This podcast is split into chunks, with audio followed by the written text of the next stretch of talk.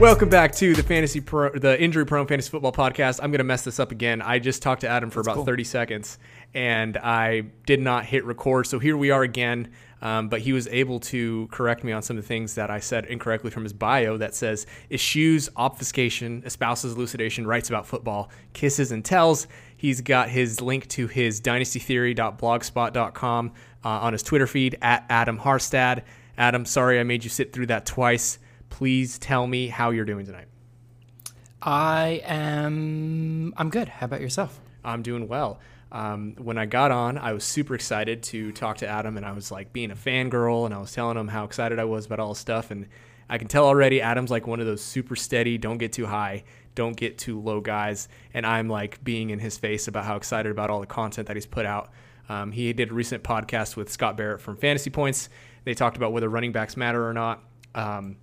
And Adam made some really, really good points. He's also talked a lot about in depth about the death rate for running backs when it comes to fantasy football. He's with football guys. He is really, really super smart. And I wanted to get him on the pod because you were one of the you were in demand, man. You were I put out on Twitter who is somebody that you really want to hear more about, and you were like the number one name. You were like the 1.01 of guys and girls that people wanted to hear more about. So thanks again for coming on. I really appreciate it. Yeah, happy to. Hopefully after this, everybody's sick of me again. I highly doubt that. So we can start with the obvious, right? The elephant in the room, the purple elephant in the room. Will the NFL have a season, and to what extent do you think that happens? And I just sort of want to hear your thoughts, even if you're just riffing off the cuff here.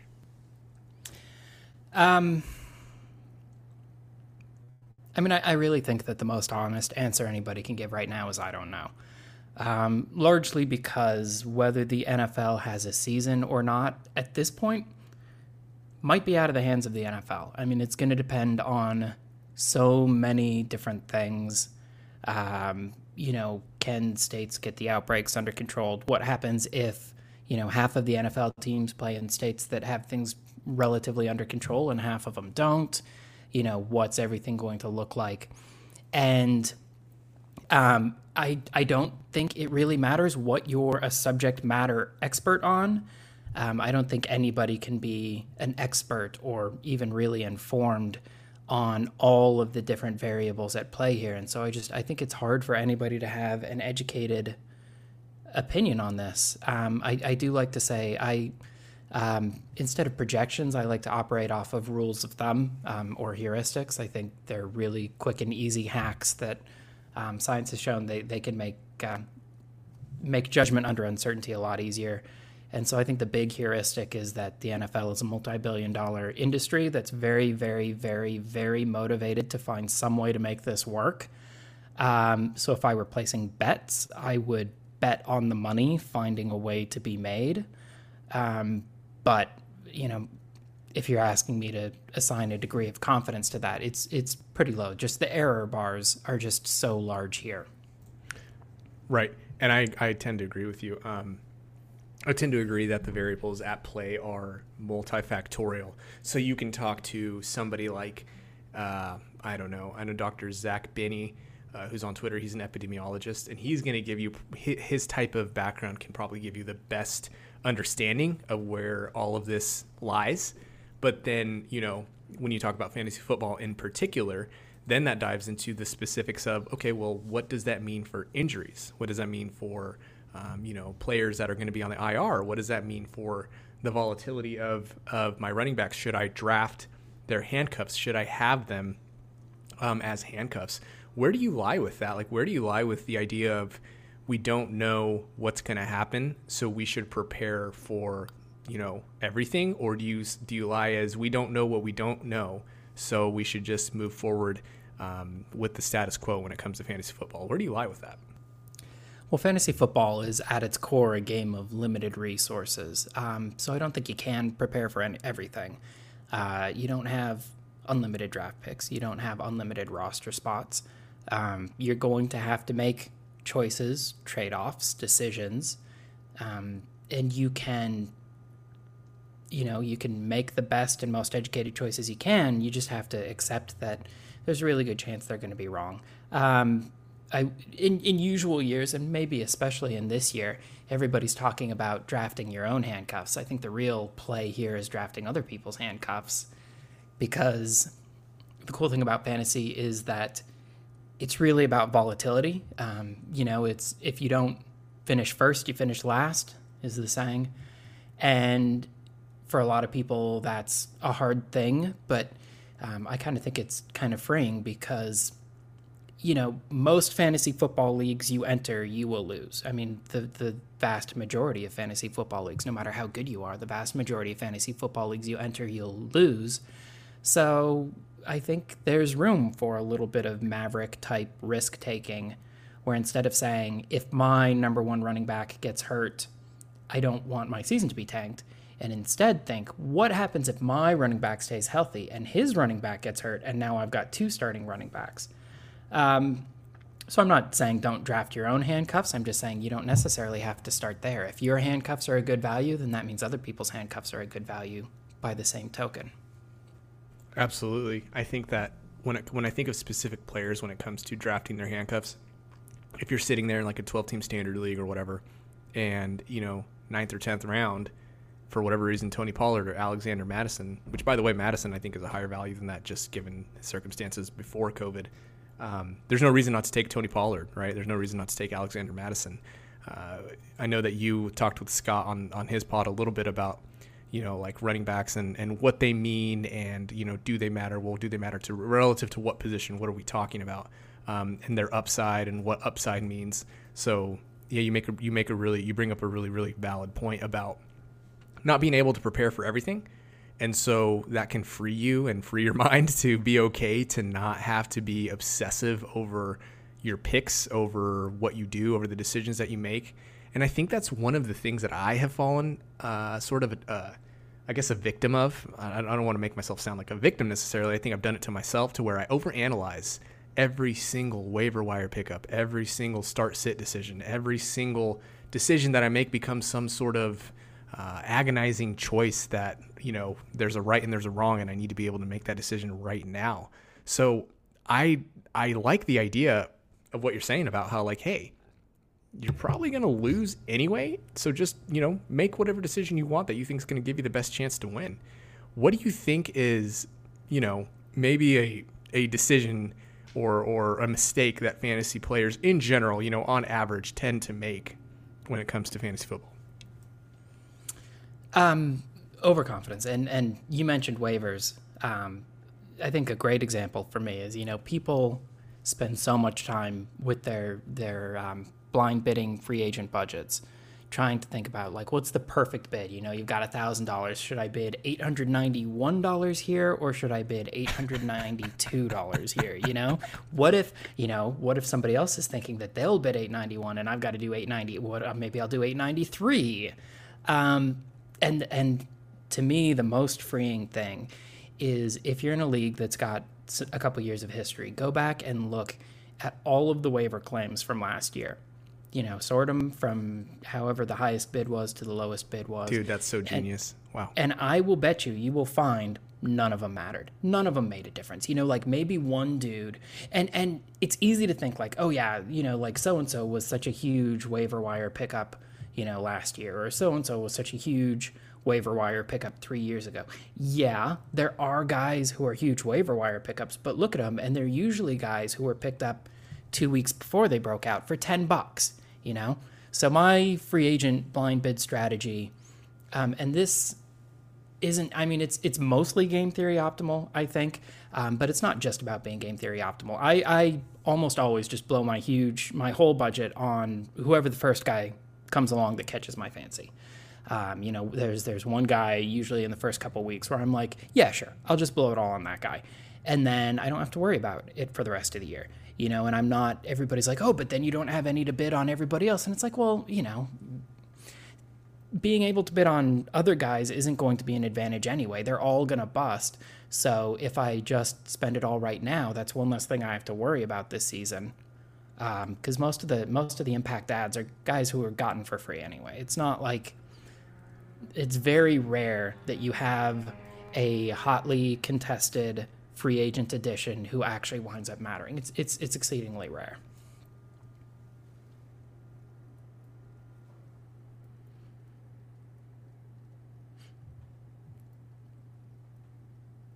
Did I lose you there? Was my take too hot for you, I think? No, sorry. I literally did the same thing about what I didn't do last time. Sorry, that wasn't such a hot take. I muted myself, and then I was just talking into the mic. Jeez, oh, Pete, man, I'm really blowing this. I'm like blowing this opportunity I have with you to record. Good Lord, I promise I've done this before. It's the off season for everyone. It's no, so that's hilarious that you said, is that a hot take? It's not a hot take to literally say, dude, none of this matters. I think that it's such a good point to bring up about like agonizing over a decision that in the end probably isn't going to matter or make that big of a difference on your fantasy football team, right? Because you're going to have those linchpins that you drafted early and they just happen to be on your bench, right? Like how many, unless you're like a really, really, really sharp DFS player, most people, right? Like 99% of people miss a breakout week, quote unquote breakout week, of, you know, that rookie running back or that second year wide receiver or whatever. So just basically it sounds to me like what you're saying is like, just go with your gut and just play the game and have fun. Is that to a certain extent maybe what you mean? Yeah, and it doesn't even have to be go with your gut. I mean, like, do analysis. That's fine. Right. I mean, I'm not saying shoot from the hip, but I think agonize a little less over it. I think that you should devote time and effort commensurate to how much that time and effort helps you. And if there's something you can do that's going to make a big difference for you, then sure, spend 5 hours on it, okay? But waiver wire ads are not that thing. They're going to make a minuscule impact on your bottom line most of the time. And so I think you should devote a minuscule impact of your mental space to it. You know, I don't think it really behooves you to be agonizing over it and turning over it and thinking about it once you hit submit. Just make a bid, hit submit. You know, if it was a bad bid, it probably is. Most bids are bad bids. Most waiver ads don't do anything for you. But do your analysis, make your pick, you know, and go with it and then move on and you know, be generous with yourself if you wind up being wrong later. This is very hard. It's hard for everybody. You're going to get a lot wrong. Everybody gets a lot wrong. It's like baseball. You know, if you fail 2 times out of 3, you're an all-pro. Right. 100%. And that's a good point you bring up. And when you started talking, unless I misheard you, because I'm obviously having audio and video technical difficulties over here, but I think you said something about overconfidence. And it also sort of is related to the topic that I wanted to touch on with you too. I think you talked about it with Scott, where you basically, or maybe not, I don't remember where I saw it. I got to be honest. I just remember I wanted to ask you about it. This idea of like revisionist history, right? Where you made a decision or you gave advice about X player. Maybe you said this before. You give advice about, you know, X player, and what ends up happening is your outcome that you predicted was correct, but it wasn't for the reason that you said. So like you said, avoid X player because their offensive line is bad. The offense is bad. The quarterback situation's new. The coaching staff doesn't, you know, hand the ball off to that player. Don't draft this player. Their production is going to be bad. And then what ends up happening to that player is they take one snap, they tear their ACL like Lamar Miller did last year in the preseason. And that's that, right? So like, that's sort of like what I view or what I define as a revisionist history. Do you think that there's a lot of that goes on in fantasy football, or what do you think about that? Yeah, I think it was actually Sigmund Bloom who gave that example, and Bloom's a really sharp guy, and I think he's right on there. You know, what it gets down to is our brains are not designed to find the right answer, and it seems like they are. It seems like they should be, and so people, I think, fall prey to this idea that like my brain worked its magic and it did its thinking and it came up with this answer and my brain is designed to lead me to the right answer. So this must be the right answer. And that's really not what our brains are designed for. There's all sorts of cognitive biases. They are designed to be overly cautious because, you know, through most of human history, risk-taking behavior was commensurately punished, you know. The classic example is, you know, if you have your caveman ancestors hear a rustling in the bush and they think, oh, that's a tiger, and it winds up being the wind, those caveman ancestors survive. If your caveman ancestors think, oh, that's the wind, and it winds up being a tiger, those caveman ancestors died. So we're prone, so like our brains are built. If we hear wind, or, you know, if we hear rustling, we think it's a tiger, even though, you know, 9 times out of 10, it's the wind. Tigers are not that common. But that's our thinking is designed to be useful to us, and it's our brains are designed to be useful, but they're not designed to be right. And a lot of the things that our brains do that are useful are things like ego protection. You know, we have this idea in our head about who we are. You know, we have this identity, and our brains will defend that identity. And, you know, if our identity is somebody who's good at fantasy football, our brains are going to cherry pick evidence to convince us, yeah, man, you're really good at fantasy football, because that's useful, because that makes us feel better as a person, because that helps us get through the day. But it's not necessarily right. And so a lot of times if we make a call and we're right for the wrong reasons, the brain's not going to see that. It's not the brain's job. The brain's going to say, you know, attaboy, good job. You get a lot of things like hindsight bias or creeping determinism, which is this idea that whenever something happens, we think it's predictable in hindsight, despite the fact that obviously we didn't predict it ahead of time. You know, like, oh, yeah, you know, if Rob Gronkowski gets injured in week 8, all of these guys who are saying, oh, yeah, draft Rob Gronkowski as your starting tight end, they're going to be like, oh, of course he's going to get injured. It's Rob Gronkowski. There's no surprise there. But that's just, you know, everything's predictable with hindsight. Hindsight is 20/20. But again, that's just another, and there's, I mean, I could go on for hours about all of the different ways that our brains deceive us, that our brains selectively process information, that our brains serve their real purpose, which is serving us and being useful to us, but not necessarily seeking truth, because they are not objective, fact-finding, you know, soulless, disembodied entities that exist to just seek out data and lead us to the truth. That's not what they do. That's not what they're for. No, absolutely not. And I can agree with a lot of what you just said, because when it comes to the brain's role, right? The brain's role is to receive information and relay information, right? So that's its two parts, right? And when it comes, and I know we'll eventually tie this back to fantasy football, but I think you make a very, very relevant point when it comes to fantasy football, because I think that the brain's role, and the studies have shown this, especially when it comes to pain, is to relay information and then interpret that information. But those are two very, very different things, right? So when it comes to pain, for example, if I am running barefoot, whatever, down a sidewalk, and I have never, ever in my life ran barefoot on the sidewalk, and I step on a nail, then it's going to hurt a lot. But what's going to happen is my body, my periphery, my foot is going to say, hey, it's going to send a signal to your brain. The signal to the brain from the foot is going to say, hey, something's going on here. It's nociception. This might actually be damage to your tissue. This could be bad. You should stop immediately. How am I going to get you to stop? I'm going to send nociception.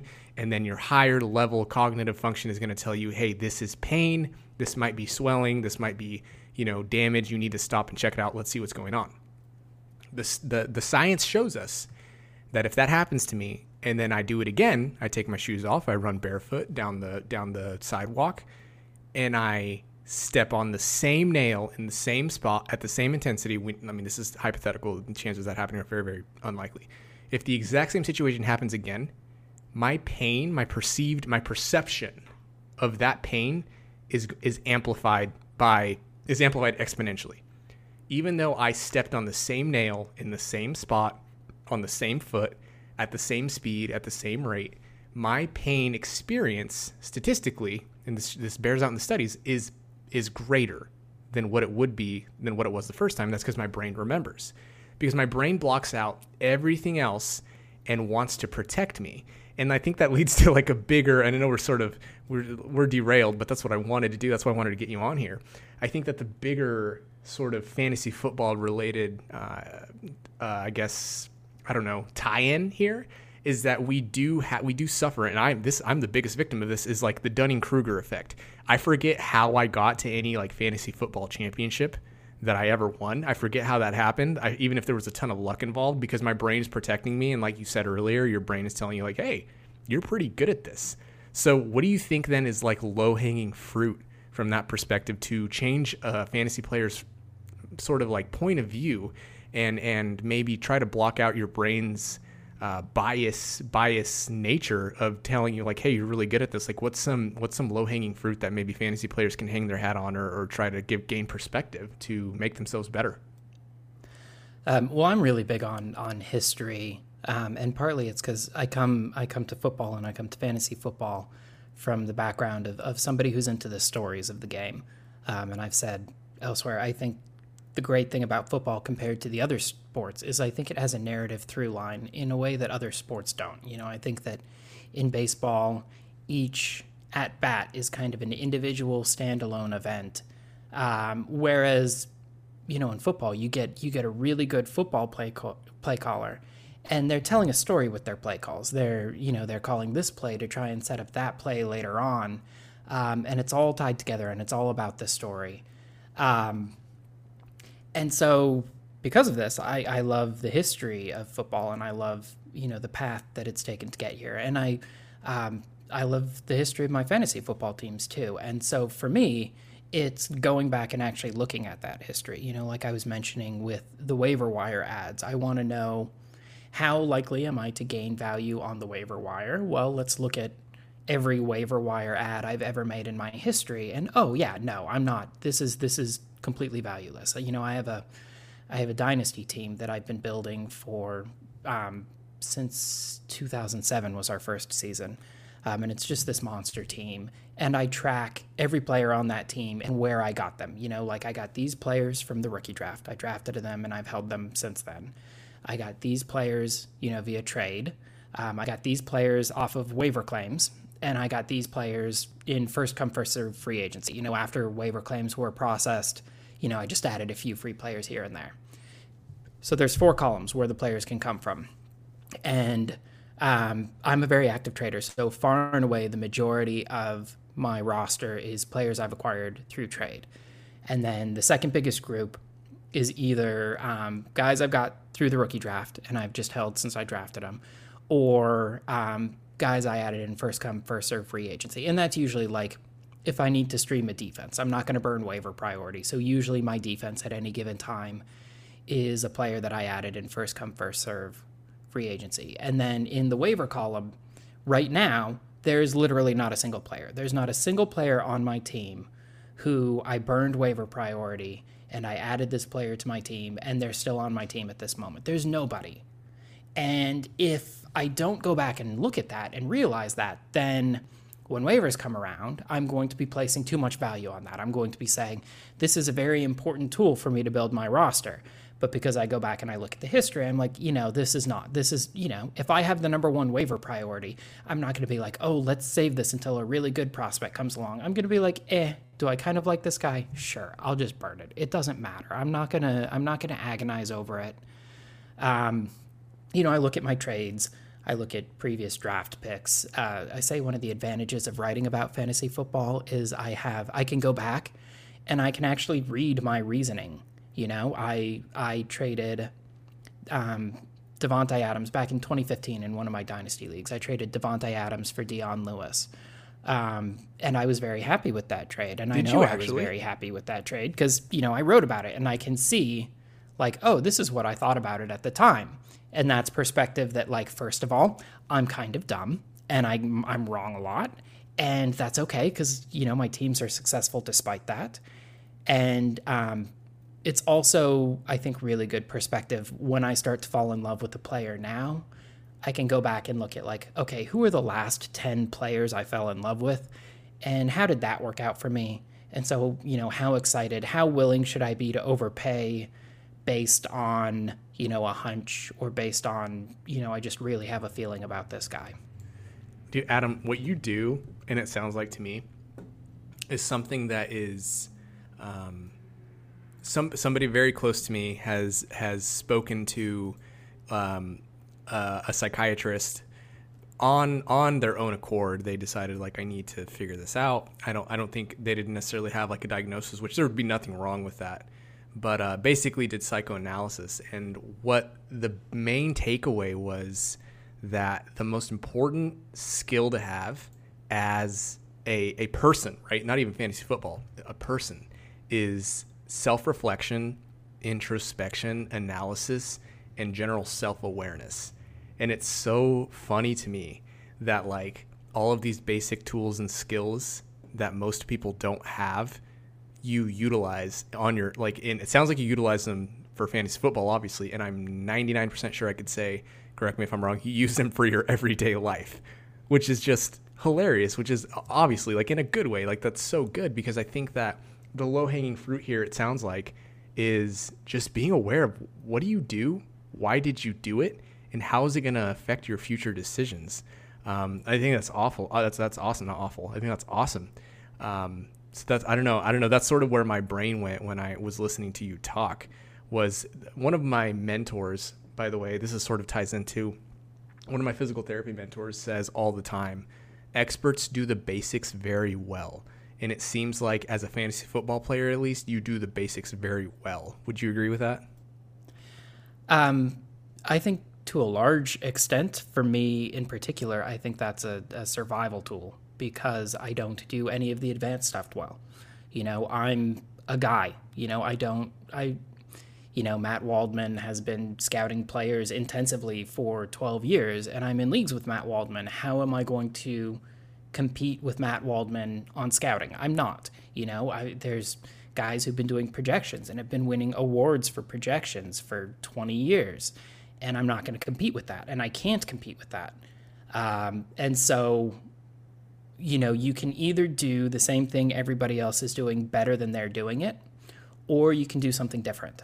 And especially, I mean, don't be different just to be different, but if you can find something, like you said, the low-hanging fruit.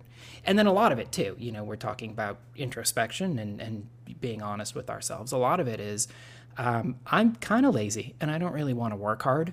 And so I think having easy things like this, you know, I said that I use a lot of heuristics.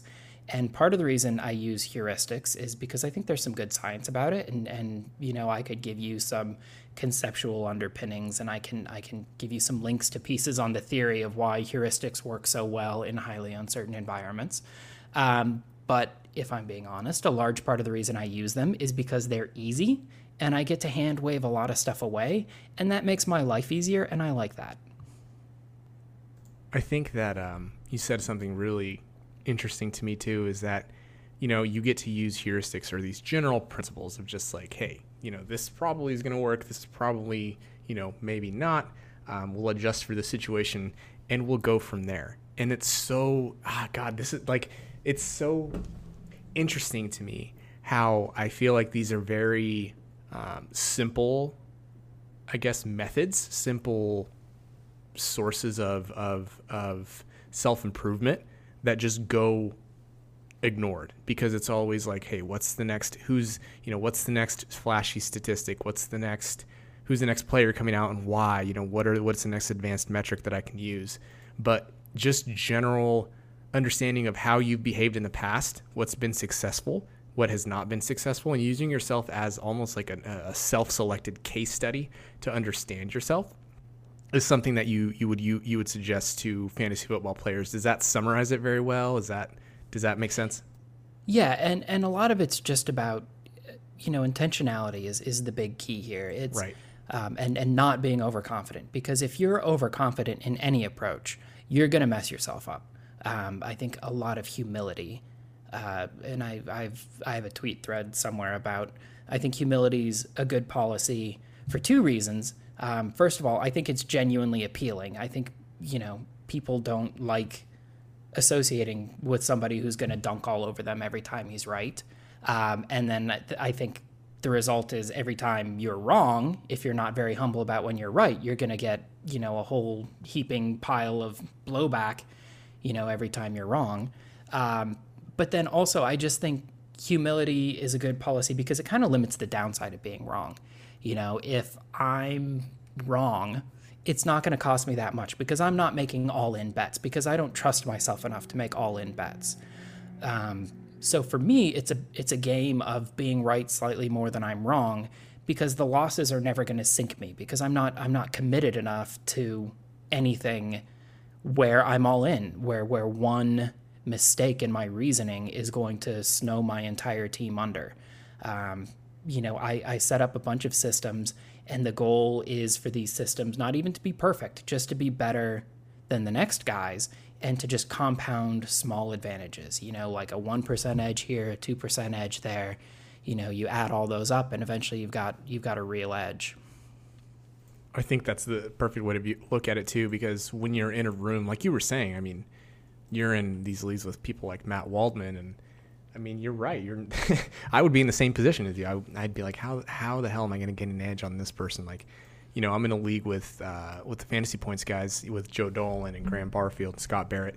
How the hell am I going to gain an advantage over those guys? I do injury analysis, right? That's like asking the school cook, like how do you do algebra, like long algebra or something. That's not what they do. That's just not what I do. And so gaining little advantages does make sense. And I think that we're in agreement here when it comes to being overconfident, whether you're zero RB, whether you're zero wide receiver, early round quarterback, late round quarterback, whatever, like whether you're any of those things, being overconfident in that is really, I think, people's detriment. And that's where you get it. The Dunning-Kruger that I've mentioned before. For those of you who don't know, Dunning-Kruger basically means you are better or you're worse at something than you think you are. There's a lot of bias there where you think that you made the right decision because of your intelligence, when in reality it was sort of dumb luck, for lack of a better term. I think the average fantasy football player does suffer from some level of Dunning-Kruger, and even some of, some analysts, some fantasy analysts, maybe it's just lack of humility. Maybe it's not so much Dunning-Kruger. But I think that there are definitely people in the fantasy community that I have observed do suffer from some sort of Dunning-Kruger. This next, well, here's a quick example for you for any league, and I call it. I think it's irrational exuberance.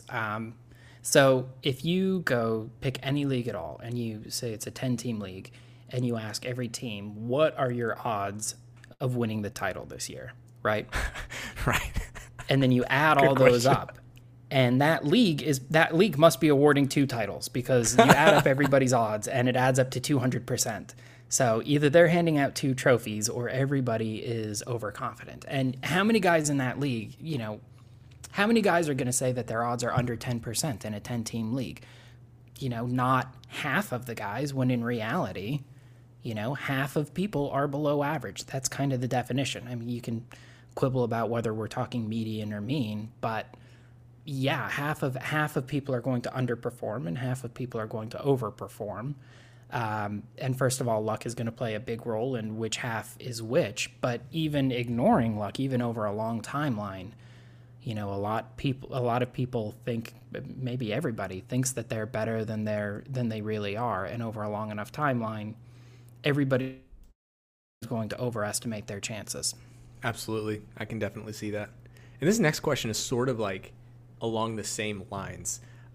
But you talked with Scott again about this idea of coaches who, I think that a lot of people do get on to NFL head coaches too much. I think that there is some level of Dunning-Kruger in that effect too, where we as non-football related people, not directly anyway, we think that we know more than a head coach, or we think we know more than, a GM or something. And I think that does happen too often. I would say that it probably goes too far to think that we, as everyday laymen could run an NFL organization when we've never done it before. But I think the opposite end of that spectrum too is maybe giving people too much credit, maybe giving GMs and coaches too much credit. And I put it in the document too. It's called the argumentum ad vercondium. Essentially, it just means like you defer to authority simply because a person is an authority. For example, it would not, in my opinion, this is of course my opinion, it would not be unreasonable to criticize Daniel Snyder and say, the owner of the Washington football team, and say he is you know, probably not good at running an organization efficiently. But at the same time, you know, just because a team, like you said, runs into some bad luck, for example, you wouldn't say the Eagles are a poorly run organization just because they couldn't get out of the NFC East. But what are your thoughts on that? What are your thoughts on maybe NFL head coaches getting too much credit for success or not getting enough credit for success? Well, so you brought up the appeal to authority, and this is a little bit of a pet peeve of mine. I feel like discussion on the internet is often a game of performative arguments. You're not arguing with the person you're arguing with. You're arguing to the audience, right. And it's all a game about scoring points. Yep. And everybody learns like this quick list of logical fallacies, and you basically have a discussion until you can pull out something on the list, and you said, you did appeal to authority, therefore you're wrong. Mm-hmm. So appeal to authority is a logical fallacy when you're doing deductive reasoning, when you're trying to prove 2 + 2 = 4, okay? And if you want to make that proof, you have to prove it on its merits. You can't just say 2 + 2 = 4 because Albert Einstein is really smart and Albert Einstein says 2 + 2 = 4. That doesn't prove that 2 + 2 = 4. Now, it's a very different thing when you're saying, I believe this because authority figures said that. I think that's a very reasonable thing. I don't think that's a logical fallacy at all. If Albert Einstein says that, energy equals mass times the speed of light squared, I think it's reasonable for me to say, okay, you know what? Albert Einstein's a pretty smart dude. A bunch of other scientists have had a go with that. They don't seem to have any problem with that. I don't really understand what's going on there. So I'm not going to go down to first principles and prove this for myself that it's true, but I'm going to defer to their authority in that case because we can't be subject matter experts on everything. There's not enough hours in the day. There's not enough brain cells in my brain. I'm not smart enough to know everything, and nobody's been smart enough to know everything for hundreds of years. There's actually literature on people are trying to guess who the last person to know everything was. Which is a silly, pointless thing academics do to waste their time. But it's not for hundreds, if not thousands of years has that been possible. So we need to function in this society, to function in this world at some point, going back to heuristics, a useful heuristic is an expert said this, so therefore I'm going to believe it. Doctors tell me that washing my hands can help me from getting sick. Now, I don't know, the viral structure and, something about, right. Lipid outer shells. And I don't know. I know that we have created this class of people called doctors, and we sent them to this thing called medical school so they could learn about all that stuff. So I don't have to, because I can just ask them and then listen to them.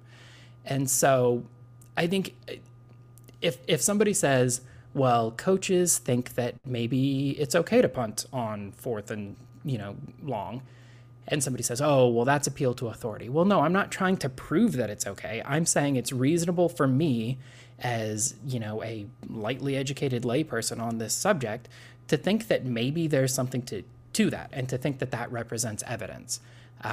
It's not proof, but it's evidence. And if we operate as logical beings, we're going to take whatever evidence we encounter and we're going to update our beliefs in the face of that evidence. And sometimes coaches are wrong. I can rattle off hundreds of examples of times, especially throughout NFL history, where we know that coaches were wrong.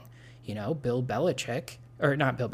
Walsh created the West Coast offense. He emphasized horizontal passing. And we know that everybody at the time was wrong to ignore horizontal passing. And we know that because now everybody passes horizontally because it's so effective. It has taken over the entire league. And history's full of all things. Everything that teams used to do and they don't do anymore, they don't because they were wrong about it. So I don't think you necessarily have to take, owners and GMs and coaches and assume that they're infallible. But I do think the fact that they believe something has to count for something. It has to, because they have been doing this their whole lives. And they've, there's a very rigorous winnowing process to make it to the NFL in the first place. You got to go through high school and college, you got to be a successful position coach, you got to be a successful coordinator.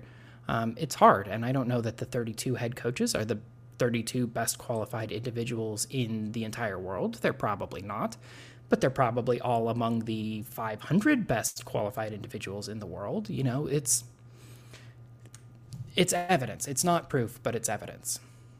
I think that's a good way to put it, is evidence. It's not proof.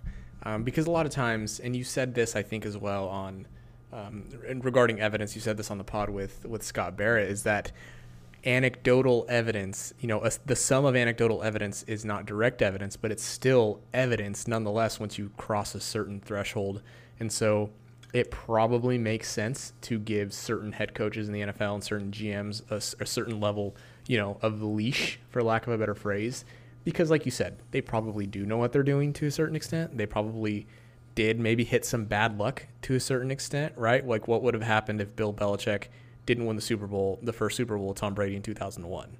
You know, what if he didn't win it the next year? I don't think they won it the next year, but you know, what if that would have happened? And you know, at what point do the scales tip and you lose doubt in a coach because maybe they just had some hard luck? So I think you made a really good point there. To sort of shift gears a little bit, because we were talking about sort of advice for the general public and maybe potentially how to view certain head coaches and GMs. But I also wanted to talk about what it means when a player is a value in drafts. Like, what does that mean to you? Because you can say, and I was having this discussion with somebody on Twitter just today. They were talking about James White in particular, and I didn't even intend for this to happen, but I had James White in the script already.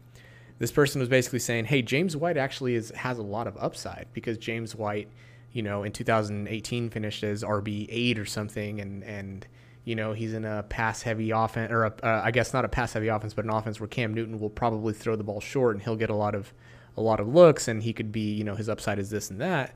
When I view James White as, you know, maybe he's going RB15 and maybe he finishes RB12. I don't know. But, you know, that's another thing that Scott also says. I'm mentioning Scott a lot. Scott mentions about upside and when it begins to matter. You know, you can have a bunch of ADP beaters, but if they're, you know, ADP is separated by, you know, maybe one or two or three guys, does that even make a difference in drafts? Like, what do you think about, you know, beating ADP versus being a league winner? And what does that mean to you when a player beats their ADP? So first of all, the reason that a lot of guys who beat ADP are not league winners is because people measure value wrong. And so, like, take James White. You know, let's say he's drafted as RB15 and he finishes as RB12. Finishing with the 12th most points at running back does not mean you were the 12th most valuable running back, and that's a very common mistake people make. They treat fantasy football as if it is a season-by-season game, and it's not. You do not set your lineup in week one and roll with those same guys the entire 16-game schedule. It's a week-to-week game.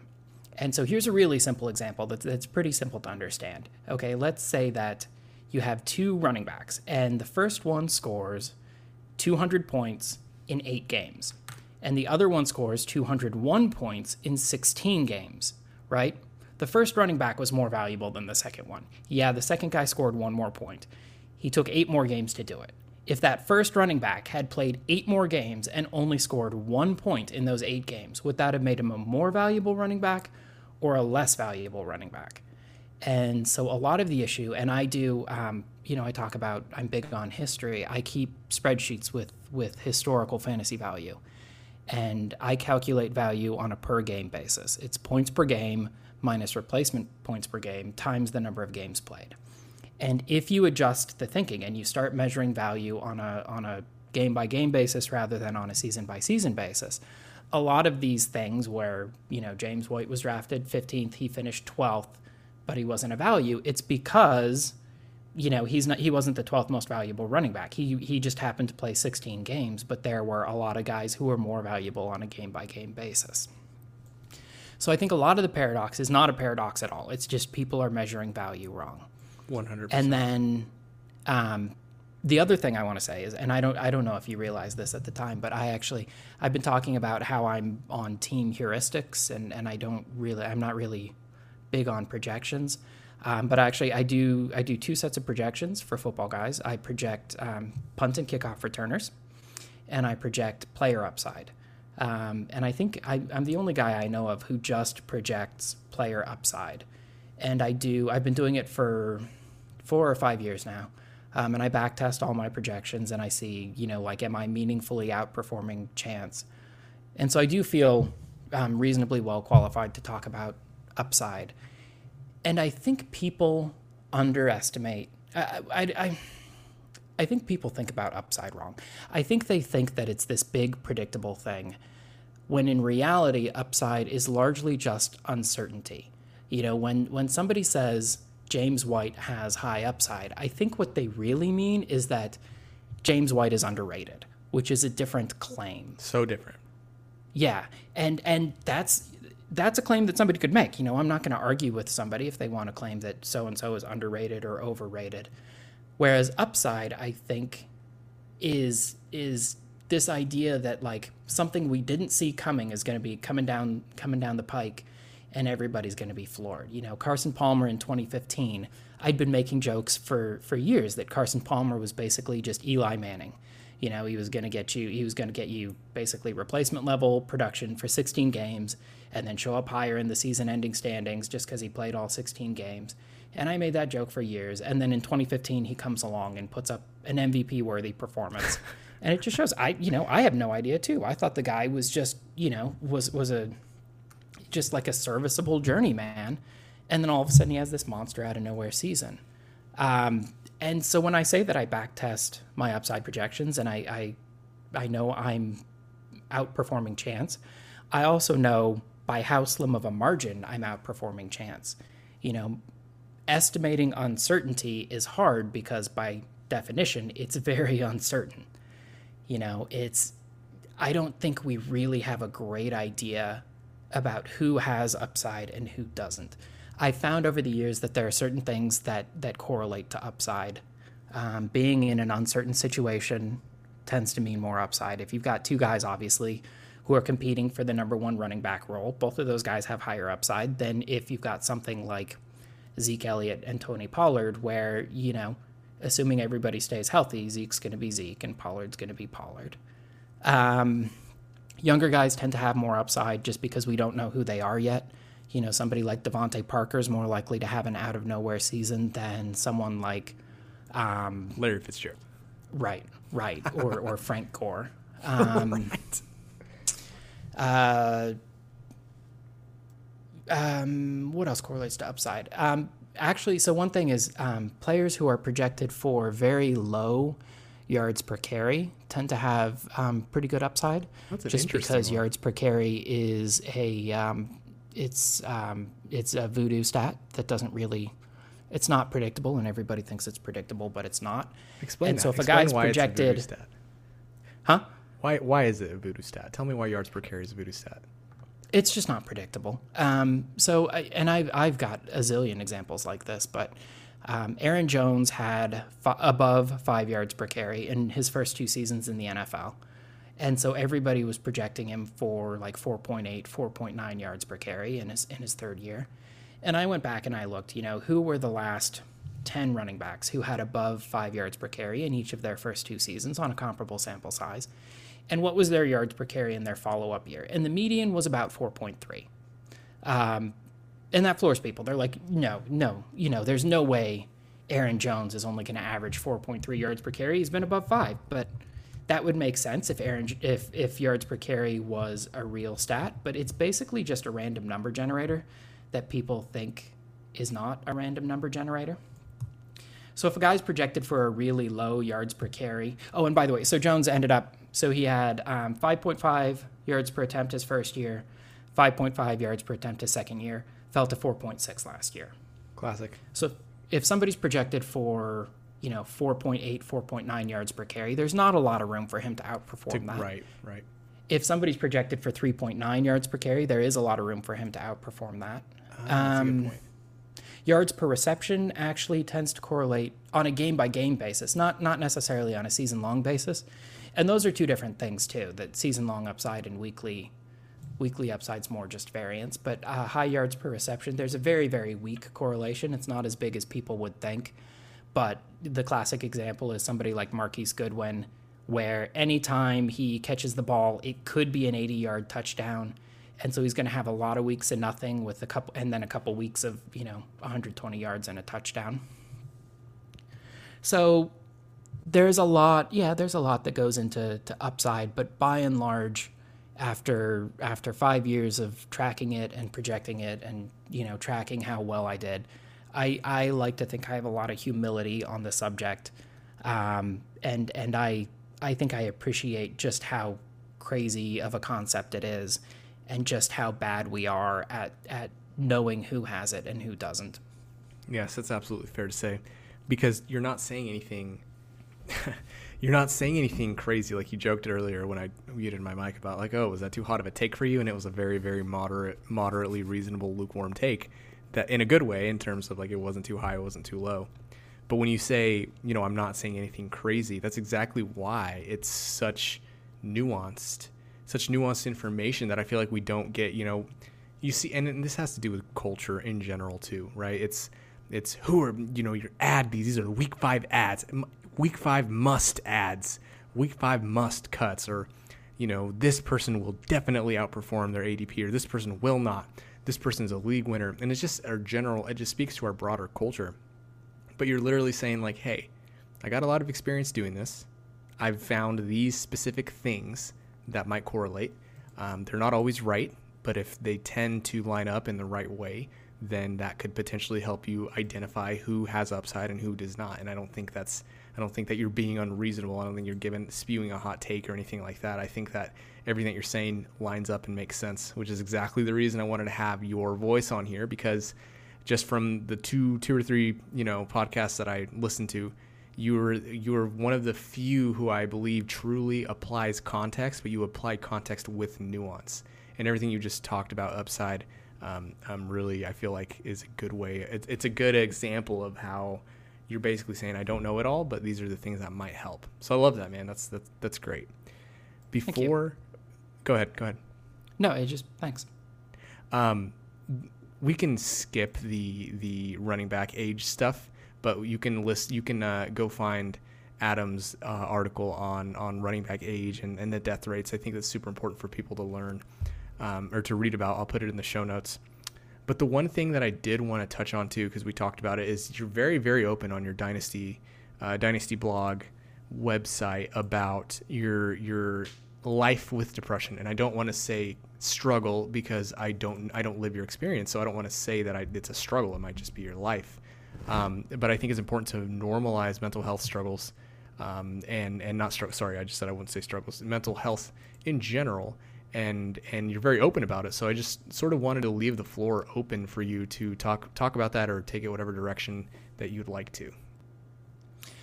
Yeah. So when I was 19, I guess, I had a pretty severe depressive episode. Sleeping 14 hours a day, kind of stopped leaving my room for weeks at a time. And I got diagnosed at the time with situational depression, which is, it's an idea that it's a depression that happened in response to events in my life. And for something like situational depression, the reasoning is, you deal with whatever triggered the depression in the first place. You get past the depression, you move on, and then it's in the past. And then, so I thought for years that was that. And then, when I started getting more into self-reflection and introspection, I realized that there were patterns, and periods in my life, that were very difficult to explain unless I realized that the depression was not really situational, that it was something that was still with me, and still flared up from time to time. And so over the years, I've become a lot more aware of it and a lot more open about it. And so it's something that,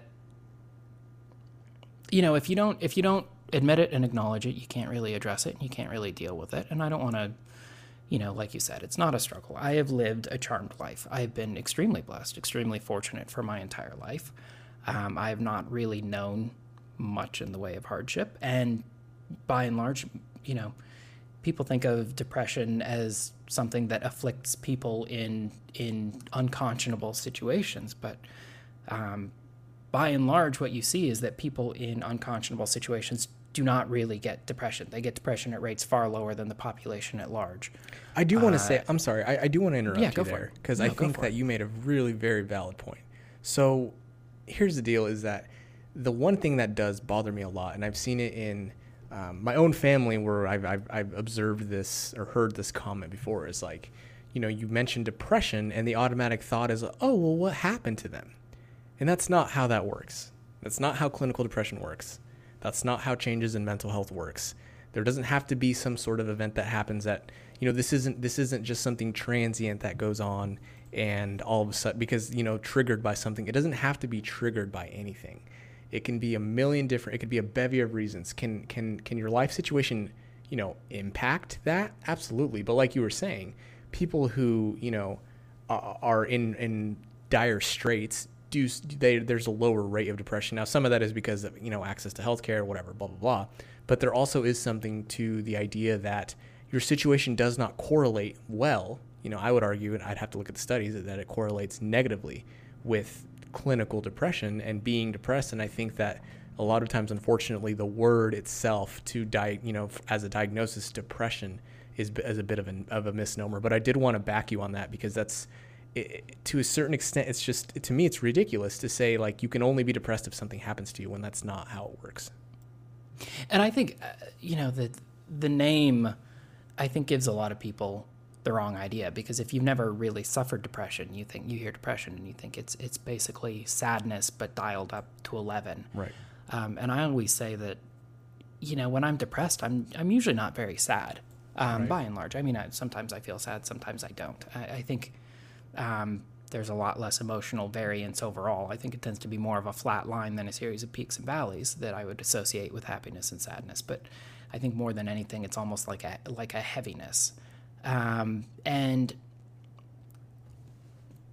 so it's almost like, you know, you have mental resources that you use to deal with things. And so, for instance, you go to work all day, you get home, and what do most people do? You know, you make a quick, easy, convenient dinner, you sit on the couch, you watch TV, you detox. There's probably things you want to do around the house. I've been meaning to organize our digital pictures and put them into slideshows for forever, because my kids loved taking pictures of themselves when they were young. And I just never have the energy. You know, during the day, you're working, you're doing stuff, your mind is engaged, your mind is busy. It has mental resources, and you deplete those mental resources. And then when they're gone, you know, they're used up. It's like when you spend all your money, you don't have any money left to spend. It's like a budget. And for me, depression, I think the most salient manifestation is just a general reduction in the available mental resources. You know, for a functioning person, something like getting out of bed and taking a shower, that takes a trivial number of mental resources, and typically you do it early in the day when you have your full day's reserve of mental resources. They're all nice and replenished. And that's, you know, trivial. The alarm goes off. You don't really want to get up. Nobody really wants to get up. If they did, they wouldn't have set an alarm, you know. But you get up, you take a shower, you go to work, and that's that. A lot of times, if you're dealing with depression, you don't have that reserve of mental resources. A huge preponderance of it is devoted just by this disease, by this disorder.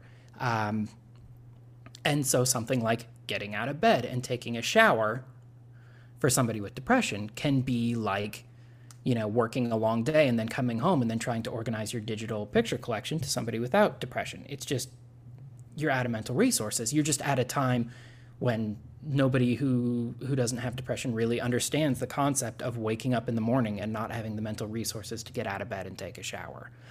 And so I think thinking of it as sadness kind of creates this misperception about what it is and how it operates. And I don't want to really say that my experience should be a, you know, clinical example and should stand in for anybody else's experience. Everybody's experience is going to be different.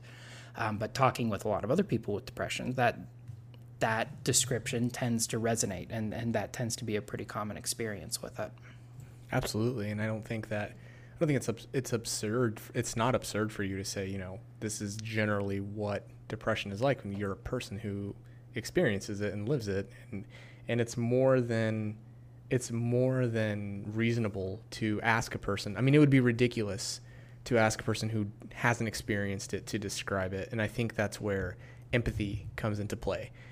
You said specifically, you know, I think that God, I lost my train of thought because I was thinking, but you said something along the lines of, we don't think about, you know, a person might not understand what they're going through, which is where I think that society in general really suffers from having an ability to empathize. I think very quickly as a whole, we move into sympathy, where you're like, oh man, that must really suck for you. Geez, yeah, that sucks. But they don't ever really put themselves in the position to understand, and maybe sometimes they can't understand, which is fine. Like a person without depression would not be able to understand the experience of a person with depression, but they can take themselves into a place and try to imagine how that person's feeling and try to conceptualize it themselves. And I think that's where potentially we have gone wrong as a society, is it's become some sort of a taboo to speak about, you know, having depression, which is why I wanted to talk to you about it, because I knew you'd have some really smart thoughts about it. But I think that in general, we're not empathetic enough, and I think people think that the idea of empathy means you're, you know, promoting something negative, that you are abating to something in a negative way, when in reality, being empathetic doesn't mean that any of your general underlying thoughts and principles are changed or affected. It just means that you're trying to be in a place with somebody, and you bring yourself to the place that they're at, and you meet them where they're at, even though you might not be there yourself. And I think that we just lack empathy as a general culture. Yeah. And I mean, I think it's too easy to just say that there's a general lack of empathy. I think there's a whole constellation. Call me out, call me lazy. Yeah, do it. No, I mean, I don't think it captures the whole picture. And is there an empathy gap? Probably, but there are other issues as well. I mean, I think that just generation upon generation of stigmatizing mental illness leaves us with a very, very bad understanding of what it is and what it looks like. And so a lot of times we're genuinely trying to empathize. But I mean, again, if you think that depression is just sadness, but more so, that's going to prescribe a certain set of solutions that are going to be wholly inappropriate to the problem at hand. And it's not because you don't mean well. It's not because you're not trying to put yourself in the person's shoes. It's because you're doing a bad job of it, because you don't understand. And it's not, I mean, that you don't understand because society hasn't given us the tools or the scripts, or it hasn't put us in a situation to understand. You know, you don't really see, for the longest time, you didn't really see depression in art and representation in media. And people talk like that is a trivial thing. You know, who cares if the world we see on our screens, or, you know, in our theaters, or read about on our phones looks like the world as it truly is. But we understand the world as it truly is through the lens of the world that we see through art and through media. And so again, society has equipped us with a poor set of policy tools for dealing with these things. You know, I think a classic example is gun control, and I promise I'm not going to get political here, but, you know, whenever the gun control debate starts up, people start talking about things like school shootings or banning like these mass casualty events, when those are just, that's the teeniest, tiniest fraction of gun related deaths. And the by far and away, the biggest proportion of gun-related deaths are suicides. Yep. Mm-hmm. And if you want to stop gun deaths in America, like, I'm not saying don't stop mass shootings. That's a laudable goal, but that's not going to dent the total problem. But our media's showing mass shootings all the time, and it's not talking about, you know, the lonely older guy whose wife just died and who can't deal with it, who doesn't have the support system to deal with it, and decides tragically that, you know, his only option is suicide. And so it matters what we're shown, and it matters what we see, and it matters what we hear. And that's partly why I am so open about what depression looks like for me. And I'm sure it looks different for other people, but at least let that perspective be out there and let people be exposed to that. Because, I mean, I think that's just an unalloyed good. I think we can't really get better as a society until we understand the problem. Absolutely. Getting to the core of the problem, getting back to the basics. And that's been the tone of this entire conversation I've had with you, it seems, is like, hey, let's point out the obvious here. What's the low-hanging fruit?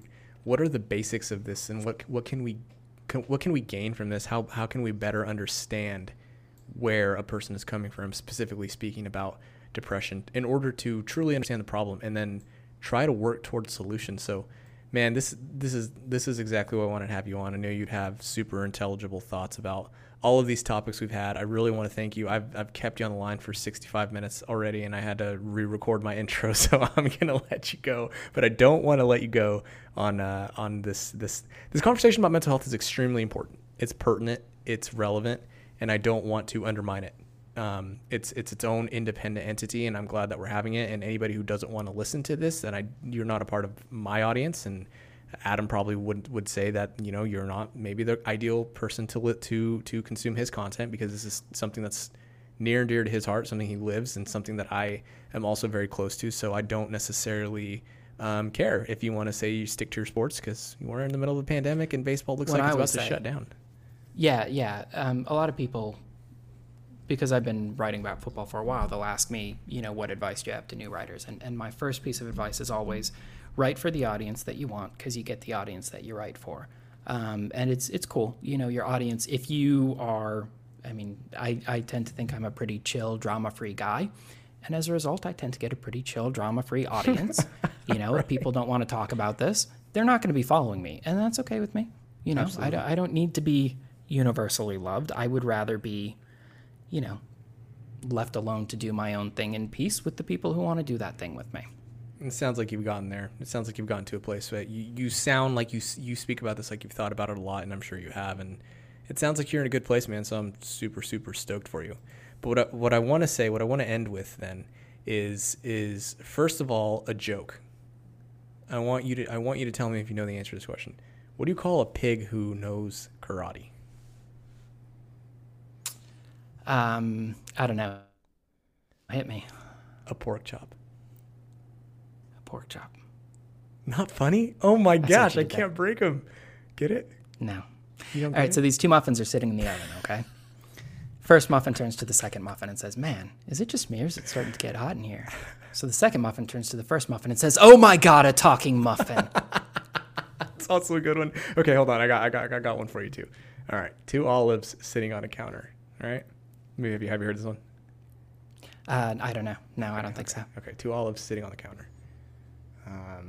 Somebody slams the door and one of the olives goes rolling off the counter, lands on the ground, splat. One of the olives, you know, the other olive looks down at the olive that fell on the ground and says, oh my gosh, are you okay? The second olive looks up and says, olive,